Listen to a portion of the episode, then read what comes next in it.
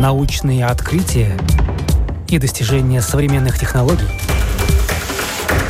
новости ведущих лабораторий и передовые разработки компаний. Программа «Новое измерение».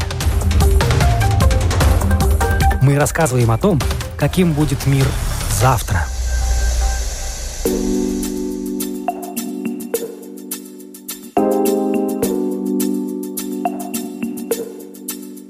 Зеленая энергетика завтрашнего дня и эволюция экологической составляющей в современных индустриях. Все это темы, которые остро стоят на повестке дня многих стран мира. Цели в области устойчивого развития государств в числе приоритетов включают в себя в том числе и защиту окружающей среды. На что готовы ради экологии пойти промышленные компании? Поможет ли это решить проблемы и как модернизация отразится на развитии их бизнеса? Об этом говорим в программе «Новое измерение». Меня зовут Яна Кермакова, и мы начинаем.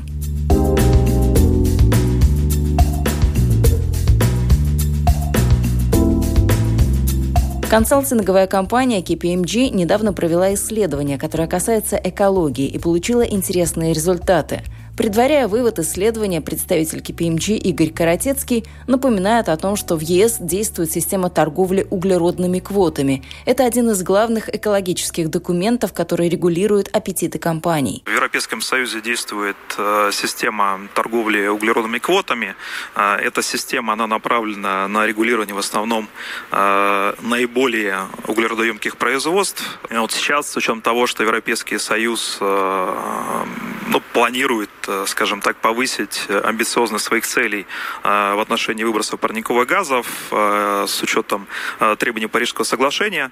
Регулирование в отношении вот этих компаний углеродоемких производств, оно будет увеличиваться.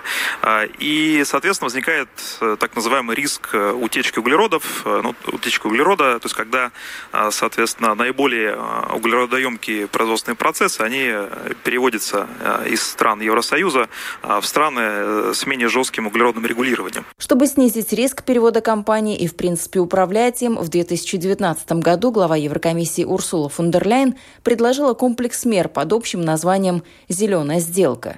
Эти меры направлены на то, чтобы сделать европейскую экономику более устойчивой. Среди мер есть и механизм трансграничного углеродного регулирования – вот на данный момент э, формат, э, как э, это будет выглядеть, он пока не утвержден. Есть разные варианты. Ну, это может быть пошлина, это может быть акциз, соответственно. Это может быть включение экспортеров в европейскую торговую систему квотами. Может быть создан некий отдельный фонд за пределами ЕС, который будет направлен конкретно на экспортеров. Задача обеспечить, соответственно, некие стимулы для стран-экспортеров, чтобы они э, двигались в том же направлении, принимали более жесткое э, регулирование в отношении парниковых газов, э, поднимали свои стандарты. Задача такой меры вполне понятна – обеспечить равные условия для европейских производителей и экспортеров в ЕС. То есть инициативу можно считать протекционистской. Четырем критериям эксперты в исследовании KPMG рассматривают возможные будущие изменения. Так, к 2030 году, согласно прогнозу, квоты будут платными, и цена на тонну СО2 может варьироваться от 25 до 50 евро. По части введения механизмов трансграничного углеродного регулирования ЕС не первопроходец. Ну, во-первых, это не первая а, ласточка, и уже существуют и другие а, страны, которые похожие механизмы а, вводили. А, и по нашим прогнозам количество этих стран будет только увеличиваться. То есть вот это есть некая такая новая реальность, с которой в ближайшем будущем жить, и с этим надо как-то бороться, да, с этими рисками надо как-то бороться. Есть а, ну, два, по сути, направления. Вот если так сказать, классифицировать. Первое направление – это а, создание а, национальной системы регулирования. И второй механизм – это корпоративный уровень, когда на уровне компании компании сами предпринимают какие-то меры для того, чтобы а, реализовать потенциал сокращения выбросов парниковых газов. Либо, соответственно, это могут быть какие-то климатические офсетные проекты. В принципе, на самом деле, наверное, э, корпоративный уровень он в данном случае ключевой. На компании это направлено. Они должны провести инвентаризацию этих э, выбросов, э, определиться, так сказать, с механизмами снижения парниковых парниковых газов, э, ну, здесь потенциал в основном лежит в области низкоуглеродных технологий, э, контроля, соответственно, источников энергии, чтобы они были альтернативные и низкоуглеродные, э, и контроля, соответственно, материалов и источников сырья. Реализовать поставленные цели удастся только при наличии определенных бонусов и поддержки для компаний. Кроме того, необходимо всячески поддерживать развитие низкоуглеродных инноваций и популяризировать использование низкоуглеродной продукции – мы еще делали сравнение с другими игроками. Там, с Китаем, например, да, э, с Саудовской Аравией, с Катаром, э, с Соединенными Штатами Америки. Те оценки, которые мы получили для других стран, они меньше по фискальной нагрузке. Именно по причине э, другой структуры экспорта. То есть они поставляют Европу, экспортируют товары более высокого передела. И поэтому, соответственно, фискальная нагрузка меньше.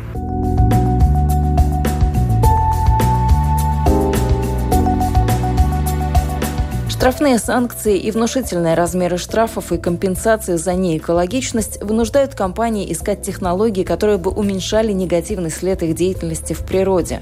В зависимости от того, какие это будут разработки, возможно, они помогут бизнесу заработать, ну а также сократить издержки. Представитель НЛМК, вице-президент по энергетике и экологии Сергей Чеботарев на примере гиганта рынка рассказывает, как реализуется экологическая стратегия, но предлагает сразу отделить климатические вопросы от, собственно, экологии. НЛМК – международная сталелитейная группа с активами в США, Индии, ЕС и России. Входит в топ-20 мировых производителей и экспортирует в более чем 70 стран мира. Экология и климат – это, в принципе, те э, темы, которые э, из нашей повестки никуда не уходят. Мы регулярно и системно ими занимаемся. С 2000 года мы более миллиарда долларов уже проинвестировали в экологические проекты.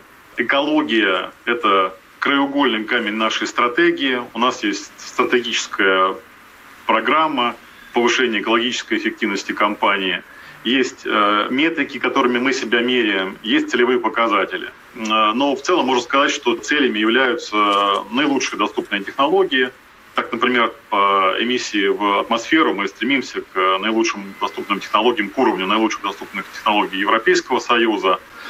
А реализовав тот портфель проектов, который у нас сейчас есть в части сокращения эмиссии СО2, мы выйдем на уровень 30% самых эффективных в мире металлургических э, компаний. Говоря об успехах в климатическом поле, Сергей Чеботарев отмечает также хорошие результаты в области сокращения эмиссий парниковых газов. Кроме того, группа регулярно участвует в инициативах Мировой сталелитейной ассоциации. При этом мы диверсифицируем подходы к э, управлению этой самой климатической повесткой. У нас есть стандартные проекты по повышению энергетической эффективности, по сокращению потребления углеродоемкого сырья, по э, развитию своей продуктовой линейки, по производству продукции, которая позволяет не только нам, но и нашим клиентам сокращать эмиссию СО2. И есть компонента инновационная. У нас есть в нашем портфеле проекты, направленные на э, поиск э, возможностей утилизации СО2 в качестве либо сырья для производства, либо компонента для производства других каких-то продуктов. Ну и также мы тестируем э, водородные технологии. Это достаточно тоже такое интересное современное направление в области декарбонизации. Что касается механизма трансграничного углеродного регулирования и возможных перспектив и последствий для индустриальных компаний, то пока вопросов больше, чем ответов. Крайне важно, по мнению эксперта, чтобы этот инструмент оставался возможностью управлять климатической повесткой и чтобы пошлина не превратилась в обычный налог во всей этой истории с э, углеродной пошлиной достаточно много вопросов, их больше, чем ответов, поскольку неясна методология оценки, непонятно, как это будет использоваться, каким продуктом, каким образом, да, чтобы он не превратился в чисто фискальный инструмент для нечестной конкуренции на европейском рынке. Вот. И есть э, три элемента, на которых э, мы предлагаем акцентировать внимание. Во-первых, необходимо оценивать реальную углеродную интенсивность конкретного импортируемого продукта, потому что есть идея у коллег в Европе сделать плоскую шкалу значит, этой пошлины. Любой ввозимый в Европу товар будет облагаться налогом. Это некорректно с точки зрения целей этого инструмента, да, поскольку в этом случае большее преимущество получат более дешевые товары, которые вполне могут оказаться менее э, углеродоэффективными, да, то есть там будет больше процент эмиссии, но они просто дешевле будут и смогут конкурировать более эффективно. Поэтому надо точно оценивать, точечно, применительно к каждому импортеру, каждому виду продукции. Честными правила игры должны быть и в отношении продукции, точнее полной ее цепочки. Нельзя выцеплять отдельный полупродукт и говорить, вот мы на этот полупродукт значит, пошлину введем, а на следующий не введем, или на один до него тоже не введем. Это тоже необходимо учитывать для выравнивания позиции всех участников э, вот в этом механизме.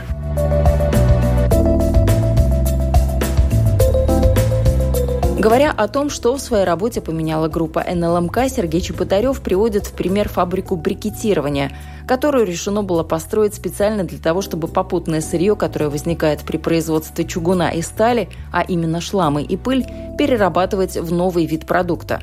Его потом используют в доменных печах в качестве железорудного сырья – это позволяет до полумиллиона тонн в год вторичных ресурсов возвращать обратно в производство, параллельно получая эффект в сокращении эмиссий СО2 на 150 тысяч тонн в год.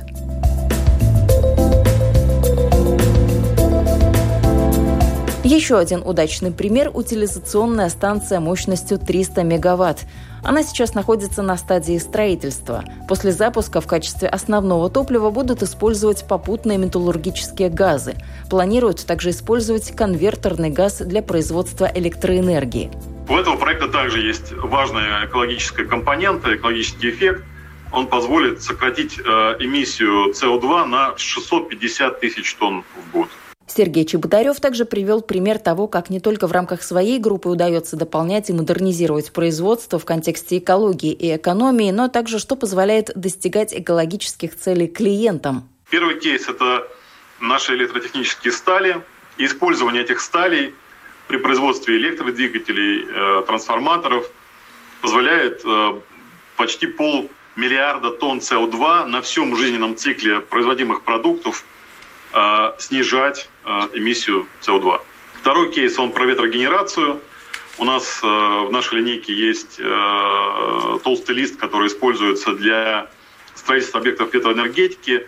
Использование этого продукта позволяет более 100 миллионов тонн СО2 на всем жизненном цикле экономить выбросов эмиссий парниковых газов, что тоже ну, достаточно существенная величина.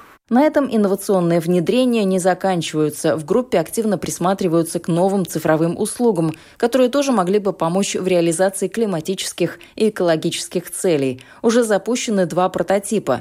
Первый – это система анализа эмиссий с использованием для мониторинга алгоритмов машинного зрения. То есть камеры снимают, какого цвета выходит дым от каждого источника, анализируют и дает подсказку, что это может быть, для того, чтобы мы могли оперативно реагировать в случае отклонений.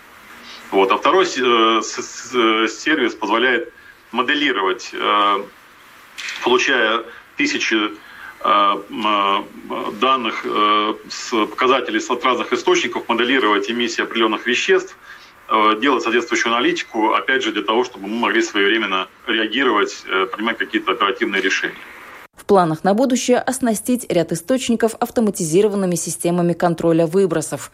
Новые технологии и разработки по своей сфере НЛМК активно ищет в акселераторах и инкубаторах. Много работает со стартапами, нацеленными именно на поиск решений в области экологии. Мы также нацелены на поиск инновационных проектов в области экологии.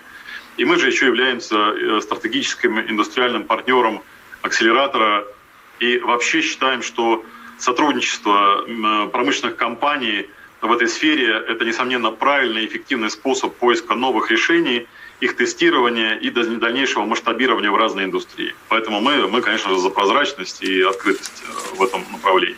В числе прочего, НЛМК тестирует также водородные технологии. Стоит сказать, что присматриваются к ним во всем мире и считают крайне перспективными. В разных направлениях мы двигаемся.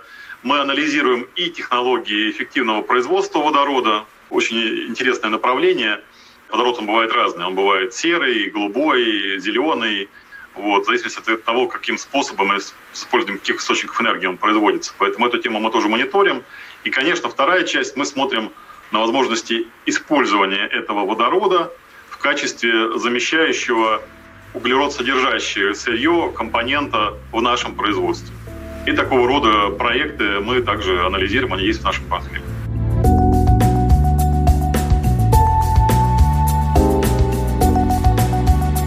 Дмитрий Горбачев, директор по развитию бизнес-систем другого гиганта, крупной горнодобывающей и металлургической компании. Об экологии приходится думать и им. Менять бизнес-процессы начали два года назад, но в главном остались верны себе. Мы видим сталь как некую такую основу, как базу для зеленой экономики будущего, как минимум по двум причинам. Причина номер один – это достаточно такая понятная и банальная. То, что сталь как материал может перерабатываться бесконечное количество раз, по большому счету там, не теряя в качестве, в свойствах. При этом издержки на ее переработку относительно невелики.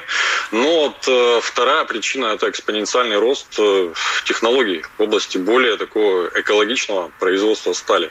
То, что мы, мы видим сейчас, да, и то, что можно посмотреть на то, как э, выглядели металлургические процессы несколько десятков лет назад. Я вот как металлург, который родился в городе Металлурга, всю жизнь здесь прожил и до сих пор работаю, вижу, как меняются технологии, оборудование. Появляются новые технологии, и при этом тренды, которые на макроуровне находятся, говорят о следующем. Количество людей на планете, несмотря на вот всю ситуацию, которая вокруг нас происходит, точно будет расти. К 2050 году вот э, население по оценкам Организации Объединенных Наций достигнет порядка 10 миллиардов человек. То, что говорят э, футуристы, футурологи, э, люди будут в большей степени жить в крупных городах, то есть 85% населения планеты будет жить по оценкам таких экспертов в 600 городах, крупных таких агломерациях. Все это потребует, конечно, огромного количества такой продукции, как сталь, для инфраструктурных проектов, для строительства объектов недвижимости, прежде всего, для других нужд. И в этом смысле это накладывает огромную ответственность на производителей. Уже сейчас мы видим технологии, которые на 100% по большому счету перерабатывают все а, побочные продукты. Современные фильтры а, позволяют уже улавливать на 99% те выбросы, в том числе мелкие фракции. Вот если посмотреть на, структуру издержек, мы тоже делали такое упражнение у себя. За последние 50 лет э, затраты на тонну продукции с точки зрения энергетики сократились э, на 50%. То есть технологии развиваются экспоненциально. И вот э, хороший пример, который мы затрагивали с точки зрения там, применения водорода, наши коллеги в Швеции, многие об этом знают уже сейчас, в какой-то степени перешли от слов к делу. Э, как раз э, с точки зрения запуска проекта по использованию э, водорода, то есть замещают как раз уголь, точнее кокс в доменном процессе и вместо СО2 будет получаться водяной пар. Если предметнее говорить о том, что компания уже у себя внедрила и что поменяла, то первым делом обновили оборудование. Год назад запустили автоматическую систему управления, которая позволяет более четко учитывать экологически важные показатели, анализировать полученные данные и составлять отчеты. Это сделало все производственные процессы, которые имеют хоть какое-то отношение к экологии, более прозрачными. Интересной для компании оказалась также работа по поиску и внедрению инноваций в области экологии. Мы сделали ставку на внешнее партнерство. Мы работаем сейчас очень плотно с э, научно-исследовательскими институтами, с такими технологическими крупными центрами. И мы делаем сейчас ставку на три основных инструмента, которые мы активно используем. Первый инструмент – это наша платформа Open Innovation, то есть это сайт, куда может зайти любой желающий, оставить там заявку по э, своему проекту, продукту, который может помочь нам в том числе и с точки зрения экологии. У нас под это сделан там отдельный раздел, куда мы размещаем свои челленджи. То есть это вот можно прямо там посмотреть. Вторая тема – это наша внутренняя корпоративная акселерационная программа. Это стартапы, которых мы приглашаем к себе.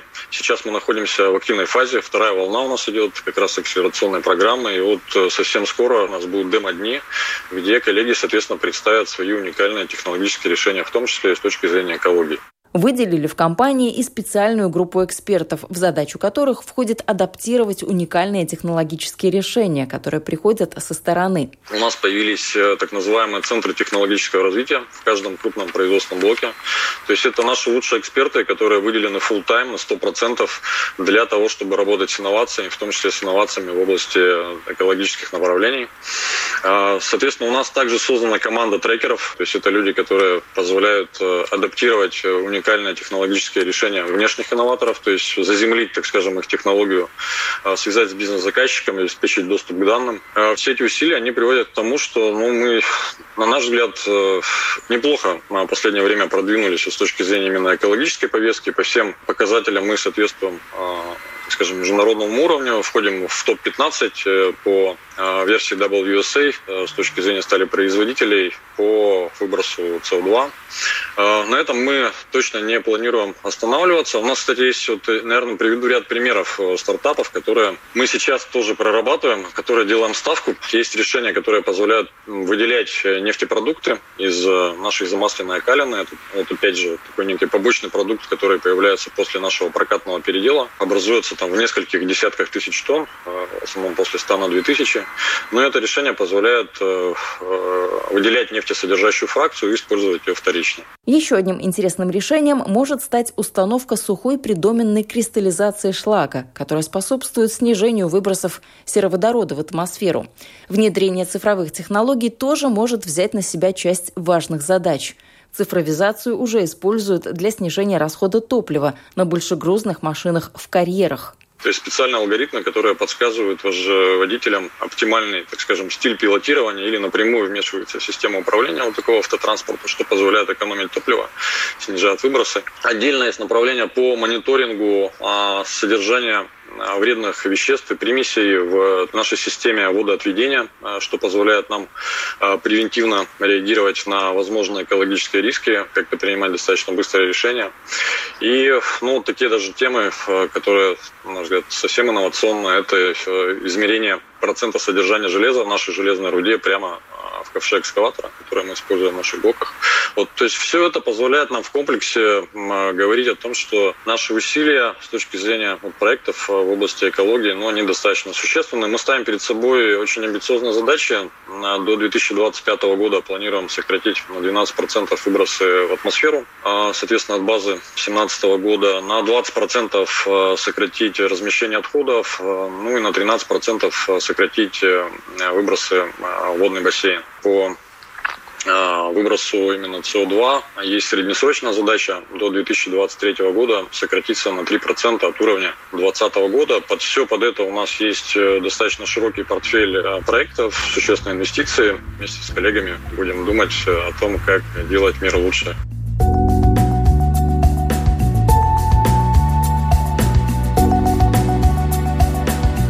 Ну а что же с устойчивым развитием и экологическими стандартами в нефтедобывающей сфере? Этим опытом может поделиться Максим Ремчуков. В крупном нефтегазохимическом холдинге он отвечает как раз за стратегию в этом направлении. Мы упаковали вещи, связанные с экологией и чуть шире вот если смотреть на устойчивое развитие, в стратегии в области устойчивого развития, взяли за основу глобальные цели в области устойчивого развития, взяли наши ценности, которые как раз примерно в начале прошлого года мы внутри компании очень интенсивно обсуждали и вот такую искали общность ценностную. И как бы из этих двух вещей, из ценностей и цели устойчивого развития ООН сформировали пять блоков основных. Они посередине как раз этой нашей стратегии. Три из них так или иначе связаны с экологией. А мы как раз а, взяли определенные обязательства по сокращению всех видов воздействия. Это загрязняющие вещества, водопотребление – загрязняющие вещества в, в, в воде, а, климатическое воздействие, снижение отходов. То есть вот этот блок весь environmental, вот то, что и касается экологического, он у нас оцифрован Стратегию в компании разработали до 2025 года, но никто не мешает каких-то запланированных показателей добиться и раньше. Подстегивает к этому международная конкуренция. Свою лепту в развитие экологического прогресса вносят и мировые рейтинги компаний. Никому не хочется плестись в отстающих и терять клиентов. Держаться в лидерах – это значит подтверждать, что идешь в ногу со временем. Состоим в ассоциациях, видим рейтинги, э, видим там наше место и понимаем, что рейтинги это еще не что-то такое статичное, да, это еще все, все куда-то двигаются, все куда-то бегут. Вот, поэтому, чтобы не, не, не как бы угнаться, да, мы понимаем, что, скорее всего, а, и новые метрики будут появляться, и более амбициозные в части экологии. Максим Ремчуков отмечает, что экологичность для нефтегазохимического холдинга – это не только прозрачность промышленного процесса и современного оборудования. Мы производим полимеры – это особенно актуально в связи там, с, со всеми обсуждениями и с вещами, связанными с пластиком, с, скажем с давлением на пластик. А есть цепочка поставок до нас, есть клиенты после нас, которые собственно, к которым наша продукция приходит. Поэтому мы на устойчивое развитие смотрим вот именно на всю, на всю протяженность, и это не только в периметре нашем, но и за периметром цепочки поставок.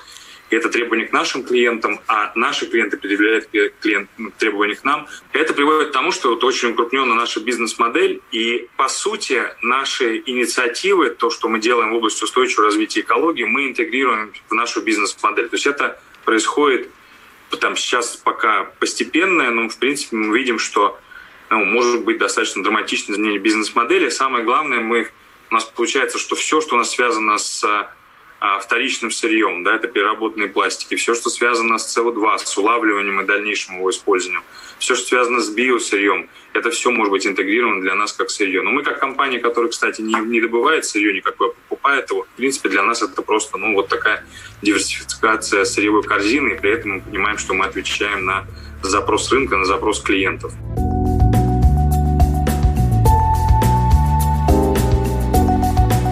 Никаких изменений, которые бы серьезно сказались на бизнесе, холдинг не планирует. Если появится соответствующий запрос от рынка или от клиента, максимум могут диверсифицировать сырьевую корзину, потому что сами сырье не добывают, а являются лишь закупщиками. Но дополнительным производством холдингу все же пришлось обрасти. И вот в какой сфере. Мы, по сути, э, уже запустили проект, анонсировали переливы на стадию э, реализации. Наш проект будет выпускать э, ПЭТФС, который делает бутылки с содержанием вторичного сырья. Вот такой серьезный вызов для нас, как для компании, с точки зрения качества продукции, ну и, конечно, с точки зрения того, что мы, по сути, ищем новое сырье, используем новый, новый тип сырья для нашего, нашего продукта. Мы в поддержку наших вот этих инициатив в области устойчивого развития, новых, новых инвестиционных проектов сделали просто такую онлайн-площадку, маркетплейс для торговли вторичным сырьем. Ответить на вызовы, которые встали перед индустриальными компаниями, готовы и технологические гиганты. Сергей Абраменко, генеральный директор Helix. Компанию можно отнести к категории промышленной экологии. Она занимается очисткой сточных вод, подготовкой воды, оборотного водоснабжения и не только. Команда проделала непростую работу и потратила немало времени, чтобы применить и внедрить мировые практики. Однако неоценимым оказался и российский опыт. Действительно, зарубежный опыт был более богатый, поскольку, как сказать, экологические вызовы поступили несколько раньше. Вот, но, как сказать, мы как инженеры обязаны двигаться несколько быстрее, как обычно, в таких, так сказать, условиях. И экологическая повестка, которая образовалась, вот, заставила нас, в общем, действовать динамично и полностью соответствовать вот, технологиям. Требования, например, к очистке источной воды намного жестче в Российской Федерации, чем Э, ну, так сказать, в других странах и в зарубежных. И в этом смысле, ну, вот, э, как ни странно, мы считаем, что мы даже более, можно сказать, продвинуты в этих вопросах, чем э, наши иностранные коллеги. Да, безусловно, мы используем их опыт тоже, и я бы здесь не отделял наш опыт от зарубежного. Я думаю, что это общий такой мировой опыт, частью которого мы, в общем, мы являемся. И, конечно, мы заинтересованы в взаимодействии с индустриальными партнерами и с, значит, то, что касается промышленной и гражданского строительства, участниками которого мы являемся. Вот, потому что, поскольку исследовательская часть, неокровская часть и разработ... часть разработок э, на сегодняшний день, она несколько, так скажем, ушла во многом из научно-исследовательских институтов и ложится на плечи, э, собственно говоря, компаний, как вот э, и производственных компаний, добывающих компаний, которые работают над своими технологиями, так, соответственно, и у нас. Вот, а это можно решать только, по сути дела, во взаимодействии э, значит, вот, э, с потребителями э, этих, так сказать, услуг. Как раз мы производим продукцию, что называется, этого самого высокого передела, и мы, конечно, тоже заинтересованы в общении ну, и с экспортными подразделениями, и с внешними компаниями, которые могли бы взаимодействовать, и, в общем-то, и для них тоже находить какие-то решения.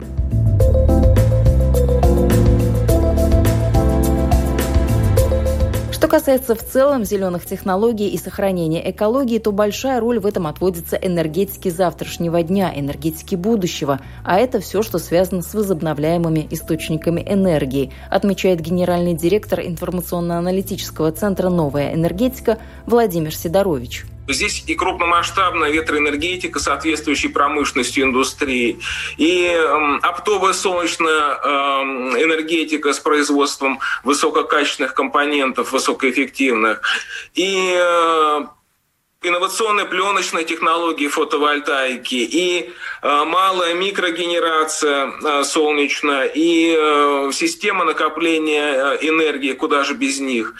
Э, в общем-то, практически все представлено для создания вот таких вот э, энергетических систем э, любого масштаба. А масштаб, и в этом сомневаться не приходится, будет большим. Это, кстати, тема для отдельной программы. Глобальное переосмысление роли человека в изменении климата стало катализатором для продумывания альтернатив. Ежегодно по всему миру строятся сотни гигаватт солнечной и ветрогенерации. Уже пять лет подряд по объему возобновляемая энергетика превосходит уголь, газ и атом, а глобальные инвестиции в возобновляемые источники энергии ежегодно превышают 300 миллиардов долларов. За первое полугодие минувшего года выработка электроэнергии возобновляемых источников энергии в Европе впервые превысила выработку традиционных тепловых станций и составила 40%. Впрочем, в некоторых странах зеленая генерация уже обеспечивает до 90% от всей выработки электроэнергии. Солнечная ветровая энергетика – это ключевые сектора мировой электроэнергетики сегодня вообще по объемам э, ежегодных инвестиций, вводимых мощностей. То есть они превосходят э, и э, ну, традиционную генерацию газовую, угольную, атомную и, э, и так далее. То есть это сектора с очевидными перспективами роста. А, для инвесторов всегда важно понимать, как будет расти отрасль. Так вот, э, за солнечную ветровую энергетику можно быть в этом плане спокойным. Э, на горизонте ближайших э, там, 10-15 лет перспективы роста вполне очевидны. Быстро растет доля солнечной ветровой энергетики в производстве мировой электроэнергии достаточно большая, э, большая индустрия, созданы новые технологические цепочки, э, инновационные цепочки создания стоимости. Э, отрасль довольно довольно масштабная, то есть создано достаточно много, э, создано много рабочих мест, технологические цепочки, сформированы, э, загружены, построены заводы. Технологически возобновляемые источники энергии уже давно перестали быть дорогой и малоэффективной игрушкой и вплотную приблизились к сетевому паритету. В ситуации, когда вырабатываемая с помощью возобновляемых источников электрическая энергия сравнима по стоимости с традиционными газовыми и угольными электростанциями.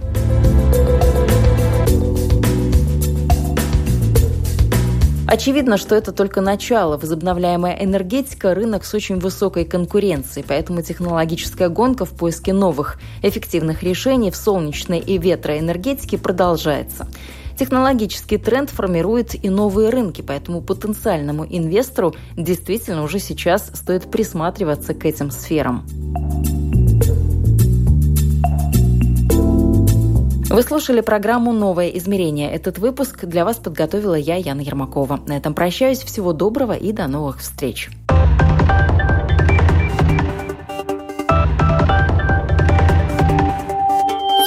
Научные открытия и достижения современных технологий.